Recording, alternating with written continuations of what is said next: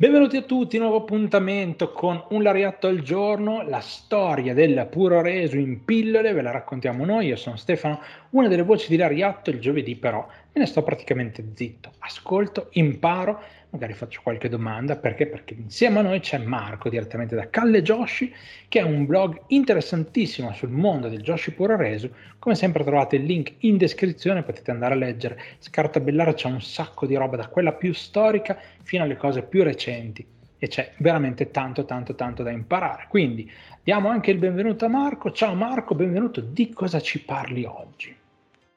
Ciao Stefano, oggi ti faccio molto contento che parlo della tua lottatrice preferita, Den Shocodino.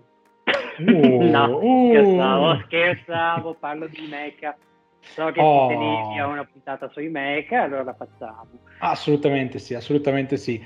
Anche Dino non mi dispiace come lottatore, assolutamente. Dico la verità, mi è molto Però dovendo scegliere, dovendo scegliere Ok, ammetto che sceglierei Imeca, però, però, però va bene, va bene. No, sono molto contento. Imeca è una lottatrice particolare con una musica d'ingresso che viene direttamente dalla dance dei primi anni 90.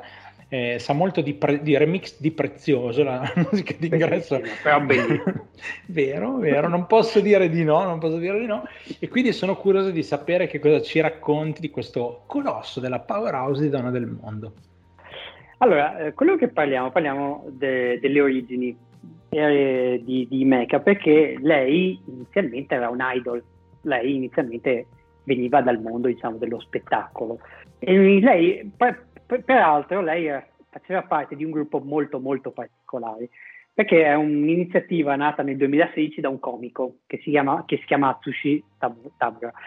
Eh, questo comico, che aveva avuto certo successo, ha deciso di buttarsi nell'imprenditoria e fondare un gruppo idol basato su un concept abbastanza strano, che è quello del beccarsi gli insulti, cioè un gruppo idol che si esibiva e si beccava gli insulti. Tu vai là appositamente a questi concerti per, per offendere queste povere ragazze, usarle come, come gruppo antistress. Bello, no? Una soddisfazione meravigliosa. Ecco, questo gruppo si chiamava Surusukirizu eh, che possiamo tradurlo come frog skills, quindi qualcosa eh, di diciamo andare di molto abili, insomma andare oltre le proprie capacità, diciamo anche come interpretazione. Eh, e il loro slogan era eh, noi ignoreremo qualsiasi insulto da parte vostra e usateci come antistress. Bello, una cosa molto chissà perché non lo fanno qua in Italia, perché finirebbe malissimo, tempo due secondi. Eh, o tipo, vabbè, a parte che sarebbe simile a Richard Benson, e ne approfitto per dargli un tributo, visto che ci ha lasciato il nostro... Il nostro Amatissimo. Eh, esatto.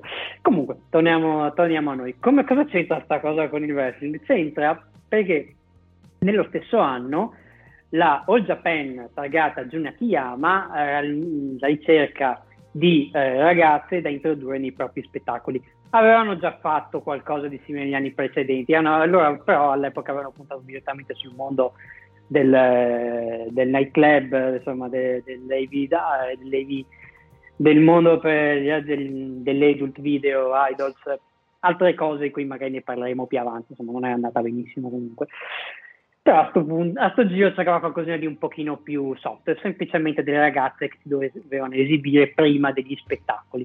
E quindi aveva ingaggiato per un anno queste ragazze che si esibivano prima degli, degli spettacoli, insomma, della Japan. La cosa dura un anno, scuote anche un minimo di successo e alla fine del contratto eh, tant'è che gli avevano fatto proprio una cosa celebrativa, quindi una sorta di piccola premiazione insomma per tutte quante in cui, insomma, in cui eh, si era apprezzato loro, loro, questa collaborazione. Eh, Jun in particolare aveva notato eh, i mecha mm, che eh, già insomma, per la sua struttura fisica eh, si era guadagnata all'interno del gruppo il nomignolo di Jumbo. Jumbo Princess, insomma, da questo deriva il, il suo nomignolo, e l'aveva incitato in un certo senso a dedicarsi al mondo del wrestling. Ha detto perché non, non entri nel mondo del wrestling, potresti fare piuttosto bene. E così fa in America, infatti entra eh, in quella che è la promotion mh, che è principe, diciamo, eh, del, del, reclutamento delle idols, cioè le actor, le actor girls. Lei è entrata lì e ha cominciato ad allenarsi anche con, seguendo anche un po' di consigli di Junakiyama che insomma l'aveva fatto un po' da trainer. Da trainer o comunque da, da, consulente, insomma, più di volte gli dava consigli, insomma, è stato abbastanza vicino, soprattutto è stato vicino nel periodo più cruciale della sua carriera, cioè quando dopo un anno di, di carriera eh, aveva avuto uno degli incontri principali che era stato all'epoca per lei almeno, che era stato un match di coppia con assieme alla FIDA eh, Miyuki Takase con cui aveva formato un team chiamato The, The Beginning, che era il nome legato al brand delle Actors Girls, perché l'Actors Girls, un po' come le idol, aveva due gruppi, uno che era The Beginning e l'altro Colors, che oggi ancora adesso sopravvive oltre alla chiusura diciamo, delle, delle Actors. Sta di fatto, avevano fatto questo match di coppia per i titoli eh, della, di categoria della City Lining contro Arisa Nakajima, quindi un pezzo grosso del, del settore con, assieme a Sai, e nella parte finale Imeca aveva beccato il pin, quasi il pin, uno, si era beccato un German suplex piuttosto violento.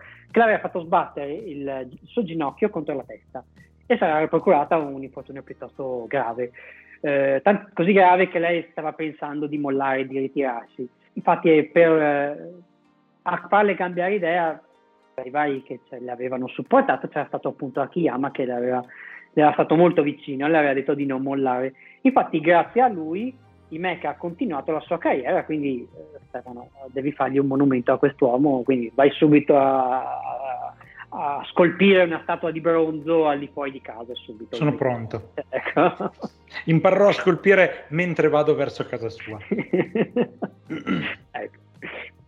Quindi sostanzialmente noi se abbiamo oggi questa powerhouse, tra l'altro recentemente ingaggiante anche una faida con la campionessa della attuale della Stardom, dobbiamo un po' eh, a Juna Kiyama, che tra i tanti pregi che ha c'è pure questo, ma anche tanti difetti Juna Kiyama, è inutile nascondersi dietro un dito. Mi si vuole bene lo stesso. Sì, sì, eh, sì, sì. Assolutamente no. Diciamo che la caratura e la capacità cristallina sul ring sono indubitabili.